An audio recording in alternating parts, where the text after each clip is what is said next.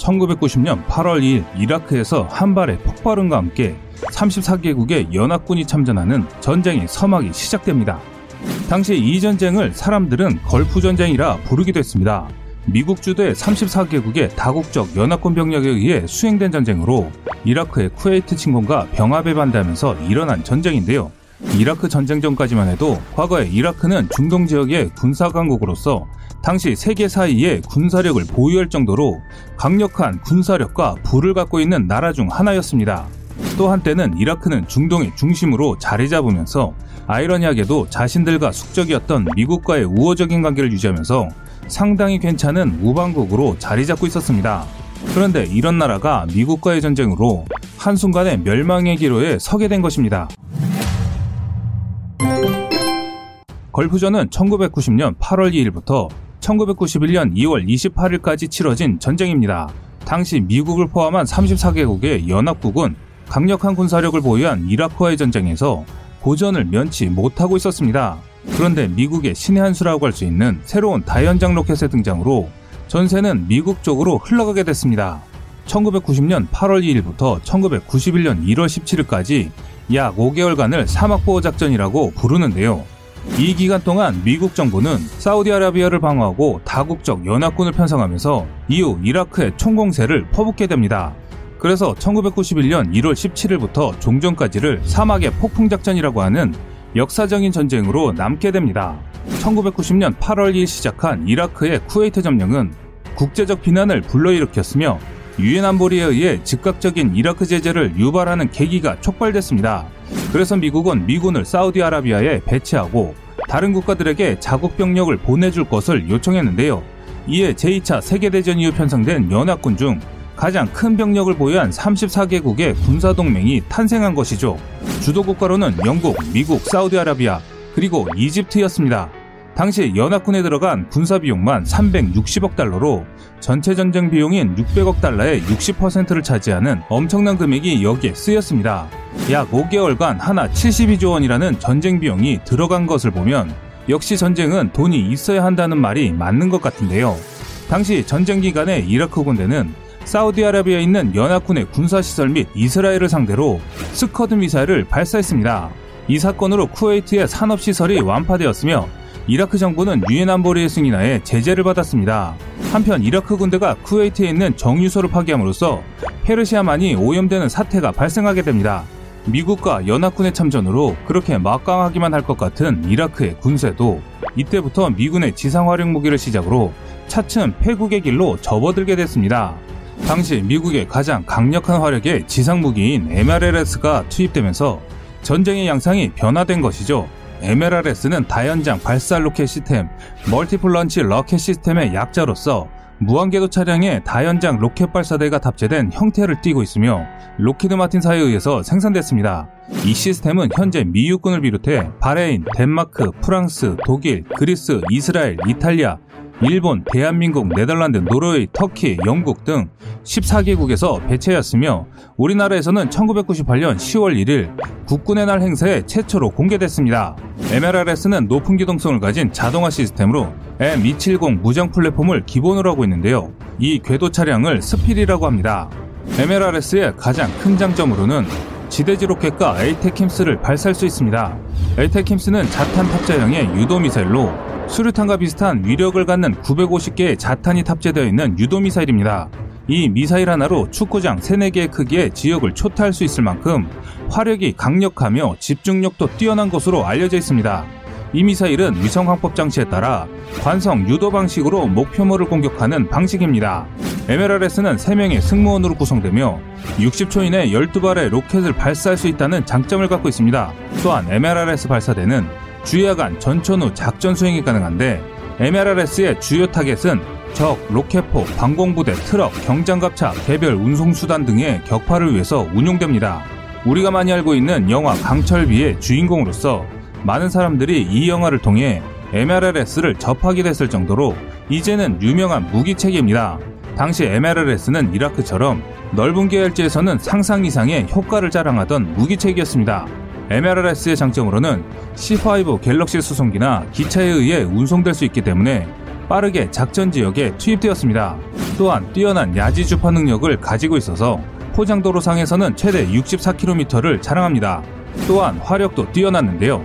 기본 전술 로켓 탄두는 육사사 엠칠칠 탄두로 중간 고도에서 목표물 위에 분산되어 목표 지역에서 소나기처럼 산탄을 투사합니다. 또한 이중목적 탄두는 자유낙하탄과 리본식의 지연낙하타입 같이 두 가지로 나뉩니다. 각 엠엘알에스 발사대는 거의 팔천 개의 산탄을 적어도 육십 초 내에 삼십이 킬로미터 떨어진 곳까지 발사할 수 있습니다. 이 밖에도 간단한 유도 시스템을 탄내 장치하여 명중률을 획기적으로 높이고 있어서 새로운 유도형 로켓을 포함해 지속적으로 개량이 용이한 무기 체계로 자리 잡고 있습니다. 또한 다른 종류의 로켓들도 지속적으로 개발 중에 있기 때문에 이제 지상 화력의 절대 강자는 백오십오 밀리미터 자주포가 아니라 엠엘알에스로 변하고 있는 상황입니다.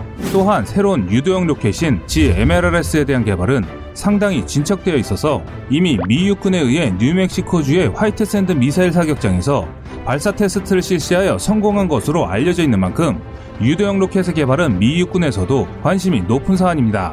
유도형 로켓은 관성항법장치, 지피에스 수신장치, 유도 컴퓨터, 사축의 카나드 컨트롤 등이 장착되어 명중률이 종래의 로켓에 비해 비약적으로 향상된 것으로 알려져 있는데요.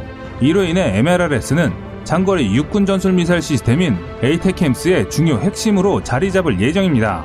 그런데 이렇게 강력한 미 육군의 전술 무기인 엠엘알에스보다 뛰어난 무기를 한국이 개발하고 있습니다.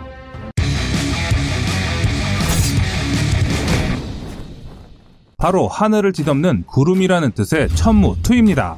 먼저 천무 투의 개발 배경에는 천무 투의 형이라고 할 수 있는 천무일을 알고 가야 하는데요. 천무일은 이천구 년 기존의 이백이십칠 밀리미터 엠이칠공 엠엘알에스와 구형 국산 백삼십 밀리미터 구룡 다연장 로켓을 대체하기 위해 개발을 시작했습니다. 이천구 년부터 이천십삼 년까지 오 년간 천삼백억 원을 투입해 개발했으며 이천십사 년 팔월 중순부터 대량 생산이 시작되었습니다. 이천이십 년까지 천무 대량 생산에 삼조 삼천억 원의 예산이 투입되면서 한국의 대표적인 화력 지원 무기로 꼽히고 있는 케이 나인과 함께 한국의 지상 화력 무기로 자리 잡고 있습니다. 천무 한 개의 화력은 케이 나인 자주포의 한 개 포대와 화력이 맞먹을 만큼 천무의 화력은 누구에게도 꿀리지 않는 성능을 갖고 있습니다. 천무는 미국의 엠엘알에스와 동급의 무기체계이며 차륜형으로 개발해 기동성과 가격을 낮춰 한국 지형에 맞게 개발됐습니다. 그런데 여기서 더욱 뛰어난 무기체계로 거듭난다고 하니 관심이 집중될 수밖에 없는 상황입니다. 과거 천무원은 미군 장비에 엠엘알에스를 따라해 만들었다 해도 과언이 아닐 정도로 미국산 무기와 많은 부분이 흡사합니다. 정확하게 말하면 미국의 엠엘알에스에 사용되는 탄을 사용하기 위해 만든 무기체계입니다. 사실 천무원의 개발 배경을 자세히 들여다보면 한국의 안타까운 사연이 숨어 있습니다. 바로 한국 지형에 맞는 확산탄이나 철갑탄을 사용하기 위해서인데요. 이천십오 년 칠월 미국 측의 조사에 따르면 확산탄의 불발률이 기준 이상으로 높아지면서 미국은 엠엘알에스에 탑재하는 확산탄 수출을 중지한 사건이 발생합니다. 그래서 미 의회가 확산탄 수출을 승인하지 않아 엠엘알에스에는 더 이상 미국산 탄약을 사용하지 못하게 되는 상황이 벌어지게 됩니다. 미 의회의 확산탄 불발률 기준은 일 퍼센트로 설정함에 따라 앞으로 우리 한국은 미국산 엠엘알에스에 사용하는 탄을 사용하지 못하게 된 것입니다. 이는 한국으로서는 청천벽력과 같은 말이었습니다. 확산탄 대신 다른 탄을 사용하면 되지 않냐라고 하실 수 있겠지만 한국이 북한과의 개전 초기 엠엘알에스를 통해 적 지상 레이더 기지와 핵 미사일 기지, 방사포 부대 그리고 밀려오는 전차 부대를 단시간에 막기 위해서는 확산탄만큼 효과적이고 효율적인 공격 무기는 없습니다. 다른 공격 무기를 사용할 수 있지만 문제는 비용이 그만큼 많이 들기 때문에 이마저도 한국의 특성과는 맞지 않는다는 것입니다. 미 의회가 말하는 일 퍼센트 불발률은 자탄의 불발률을 의미하는데 불발된 확산탄은 지뢰처럼 땅에 그대로 남아 민간 피해를 일으킬 위험이 크기 때문에 유엔에서 지정한 집속탄 금지 조약에 따라 미국이 이천십팔 년 일 퍼센트 이상의 집속탄 사용과 생산을 중단하라는 결정이 내려진 것이었습니다. 그래서 한국은 더 이상 미국의 엠엘알에스에서 사용하는 확산탄을 사용할 수 없게 된 것이죠. 그런데 이뿐만 아니라 한국도 일 퍼센트의 기준에 맞춰 확산탄 사용에 대한 압박을 당하게 됩니다. 이로 인해 한국은 자국산 무기를 개발하는 계기가 됩니다. 기존의 탄보다 뛰어난 성능의 탄을 개발하는 것뿐만 아니라 미국도 실천하지 못한 일 퍼센트 불량률의 확산탄 개발을 기적같이 성공시키면서 한국의 지상활용 무기는 새로운 국면을 맞이하게 됩니다. 한국은 미의회와 유엔에서 자유로울 수 있는 일 퍼센트의 불발률을 자랑하는 확산탄과 한국 지형에 맞는 막강화력의 다연장 무기 개발에 박차를 가게 됩니다. 처음 한국은 엠엘알에스의 탄약만 개발하는 사업을 추진했습니다. 또한 이마저도 순조롭게 개발되어 미국 내 실험에서 처음에는 일 퍼센트를 달성하는 미사일을 개발했습니다. 하지만 미 의회를 설득하기에는 부족하다는 요청에 따라 추가로 경사지, 사막수풀 같은 환경이 추가된 시험 발사에서 일 퍼센트를 넘어버리면서 다시 한번 좌절을 맛보게 됩니다. 처음 한국의 의도는 간단했습니다.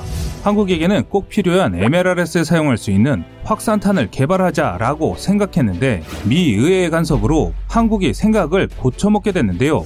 미국의 엠엘알에스에 쓰던 해당 탄종을 그대로 쓰면서 한국이 개발한 발사대에서 사용하도록 개발을 추진한 것이 천무 원입니다.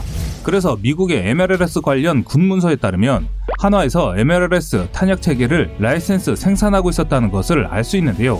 그런데 한국이 참으로 대단한 것이 한화에서 개발한 탄약체계는 미국이 사용하는 것보다 뛰어나게 개조를 해버린 것입니다. 우선 한국이 개발한 탄약은 천무 원에서도 사용하고 엠엘알에스에서도 사용이 가능하도록 호환체계로 개발하게 된 것인데요. 그런데 여기에 다른 나라는 불가능했던 것을 한국은 가능하게 만든 것이 있습니다. 앞에서 언급했던 불발률을 획기적으로 개선한 것이죠. 미국의 지엠엘알에스 엠이십육이나 엠칠십칠 탄약체계도 실전에서 일 퍼센트의 불발률을 충족시키지 못하고 이에서 오 퍼센트의 불발률을 보였습니다. 심지어 악조건인 상황에서는 십 퍼센트의 불발률을 보이기도 하는 상황이며 아직까지 불발률 일 퍼센트 이하의 집속탄두는 존재하지 않았습니다. 이는 미국도 달성하지 못한 기준을 한국이 달성한 것입니다. 한국은 집속탄을 개발할 때 불발률을 현격히 떨어뜨리기 위해 일정 시간이 지나면 자동으로 폭발하는 확산탄을 개발했기 때문입니다. 이는 누구도 생각하지 못한 한국만의 창의적인 생각이라고 밖에 할 수 없는 일입니다. 한편 미군은 한국에게 기존 탄두를 포기하고 불량률은 낮지만 관통력이 떨어지는 탄두를 구입하라고 압박하는 실정이었습니다. 이런 탄약은 북한군과의 기갑 차량 교전이 일어나는 것을 상정했을 때 관통 능력은 더 떨어지고 더 비싼 탄두를 쓰라고 한 것과 마찬가지였습니다. 결론적으로 미국은 한국을 또 호구로 봤는데 한국이 자신들은 도저히 달성할 수 없는 기준을 한국이 달성해버렸으니 미국 자신들도 기가 막히는 일이었을 것입니다.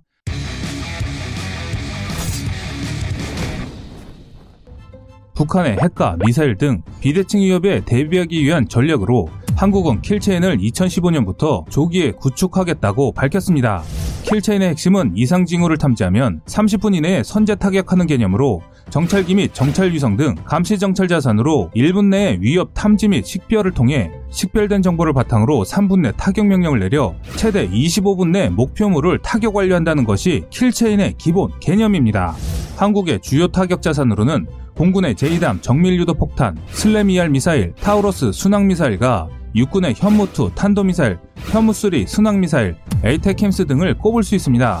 북한은 핵무기와 탄도미사일뿐만 아니라 삼백 밀리미터 장거리 방사포를 완성하여 전력하고 있는 상황이기 때문에 핵과 탄도미사일이 대한민국에게 치명적인 위협이 되는 것은 더 말할 필요도 없지만 이들에 가려져 상대적으로 주목을 받지 못한 삼백 밀리미터 장거리 방사포 세력 등이 전방지역에 전진 배치되면서 이 역시 한국에게 치명적인 위협으로 작용하고 있습니다. 이로 인해 한국은 삼축체제에 집중적으로 예산을 투자하고 있습니다. 현재 알려진 바로는 오 년 동안 십조 이천억 원의 예산이 편성되었는데요. 첫 번째로 하늘 위에 각종 감시정찰 자산을 대폭 강화한다는 것입니다. 정찰위성 알큐 포 글로벌호크 백두투 정찰기로 정찰하고 두 번째 축인 항공 타격수단인 케이피디 삼백오십 타우러스 에프 삼십오 에이와 같이 장거리 미사일로 타격하며 마지막으로 세 번째 축인 조기경보 및 요격수단으로 패트리어트 팩 쓰리, 엠샘, 피아이피, 엘샘 개발을 추진하고 있습니다. 또한 육군은 지속적인 병력 감소로 인한 감군과 전시작전 통제권 전환 등에 대비하여 기존의 일군, 삼군 사령부를 통합한 지상작전사령부를 창설했습니다. 지상작전사령부인 지작사에는 대화력전 수행본부와 활용여단을 예하로 두고 있는데요. 여기에 북한의 스커드 미사일 부대, 삼백 밀리미터 방사포 부대, 탄도미사일 발사 지역을 타격하기 위한 사거리 백팔십 킬로미터급의 케이티즘 등 타격 자산을 보유하고 있습니다. 여기서 케이티즘 같은 전술미사일 체계가 천무 투에 포함됩니다. 천무 투는 기전력화된 천무와는 별개의 체계로 지작사 차원의 대하력전 수행을 위한 다연장 로켓 체계입니다. 기존의 천무보다 대구경인 사백 밀리미터 구경이며 이백에서 사백 킬로미터 사거리에 무유도, 위성유도, 관성유도 등 정밀도가 높고 다양한 탄종을 운영할 수 있는 체계로 추진 중입니다. 나아가 이백 킬로미터 사거리 내에서 현존하는 해, 공군의 백업 활용으로 운영 예정입니다. 천무이는 기존의 팔 바이 팔 천무 차량에 사백 밀리미터 대구경 로켓탄 포드에 두 발짜리 발사대 플랫폼을 얻는 방식입니다. 북한의 이백사십에서 삼백 밀리미터 방사포 전력 대비 절대적 열세를 만회하기 위해 장거리 정밀 타격 수단을 확보하기 위한 것인데요. 이렇게 막강한 화력의 천무이지만 실전 배치는 다소 시간이 걸릴 것으로 알려져 있습니다. 기존 천무의 추가 전력화가 현재 진행 중이기 때문에 천무일이 실전 배치가 마무리되는 이후 천무이가 배치될 것으로 보고 있습니다. 천무는 노후화된 구룡을 대체하고 엠엘알에스의 수입 대체 효과를 기대할 수 있는 뛰어난 성능의 한국형 다연장 로켓 체계입니다. 하지만 현재도 전력화가 진행 중이기 때문에 일 차로 천무일이 마무리되고 본격적으로 천무이가 양산 배치될 예정입니다. 천무일과 천무이는 실질적으로 미사일을 발사하는 플랫폼이 바뀌는 것입니다. 천무이는 미국의 엘알피에프 체계와 유사한 시스템의 공격무기입니다. 엘알피에프란 장거리 정밀타격 활용무기 체계로 사거리 오백 킬로미터급의 지대지 공격무기 체계를 말합니다. 그래서 한국은 기존의 부족한 활용 문제를 해결하고자 현재 개발하는 것이 천무이인 것입니다. 천무이는 한국 지형 특성에 맞게 새롭게 개발되는 미사일과 발사대를 개발하는 것입니다. 또한 탄도미사일 사거리 제한 해제로 기존 천무일의 발사대에서는 한계가 발생했기 때문에 사거리 오백 킬로미터 이상의 타격 자산으로 북한과 잠재적 불안 요소인 주변국에게 대응할 수 있는 무기 체계를 개발해 한국의 국방력을 높이겠다는 의지입니다. 하지만 현재 세계 지상무기 공격 추세는 지대지 유도미사일 같은 경우 엘알피에프의 성격을 띠고 있는 상황입니다. 실례로 중국의 더블유에스 이는 천무원과 같은 사백 밀리미터 로켓으로 길이는 칠 점 일오 미터입니다. 여기에 최대 사거리는 사백 킬로미터를 자랑합니다. 또한 이스라엘제 로라나 터키의 칸미사일도 구경은 똑같은 육백 십 밀리미터급이지만 길이는 각각 오에서 칠 점 팔 미터입니다. 반면 천무원은 최대 육백 밀리미터의 미사일을 발사할 수 있지만 길이가 사 미터인 관계로 사거리에는 한계가 발생하게 된 것이죠. 그래서 한국은 천무이라는 새로운 플랫폼에 지대지 로켓 미사일을 개발하고 있습니다. 아직 한국은 북한의 방사포 전력에는 양적으로 밀리는 것이 현실이며 나아가 주변국 간 잠재적 위험 요소에 대비할 필요가 있습니다. 또한 군구조 개편과 전작권 전환에 대응하려면 일반 야포에 비해 강력한 화력과 신속한 기동력을 갖춘 다연장 로켓 체계를 더 보강해야 하는데요. 천무이는 확산탄과 정밀유도탄, 지하침투, 갱도파괴탄, 활주로 파괴탄, 비핵 이엠피탄, 열압력탄, 정전탄, 지뢰살포탄, 선전탄 등 다양한 탄종을 개발, 운영할 것으로 알려져 있기 때문에 현재 한국에게는 꼭 필요한 공격무기라 할 수 있습니다. 천무이가 개발 완료되어 실전 배치가 끝난다면 세계 육군 화력의 순위에서도 빠지지 않는 한국의 군사력이 더욱 높아지지 않을까 생각합니다. 지금까지 세상의 모든 군사무기를 얘기하는 꺼리튜브였습니다. 구독과 좋아요, 알람 설정은 좋은 영상을 만드는데 많은 힘이 됩니다.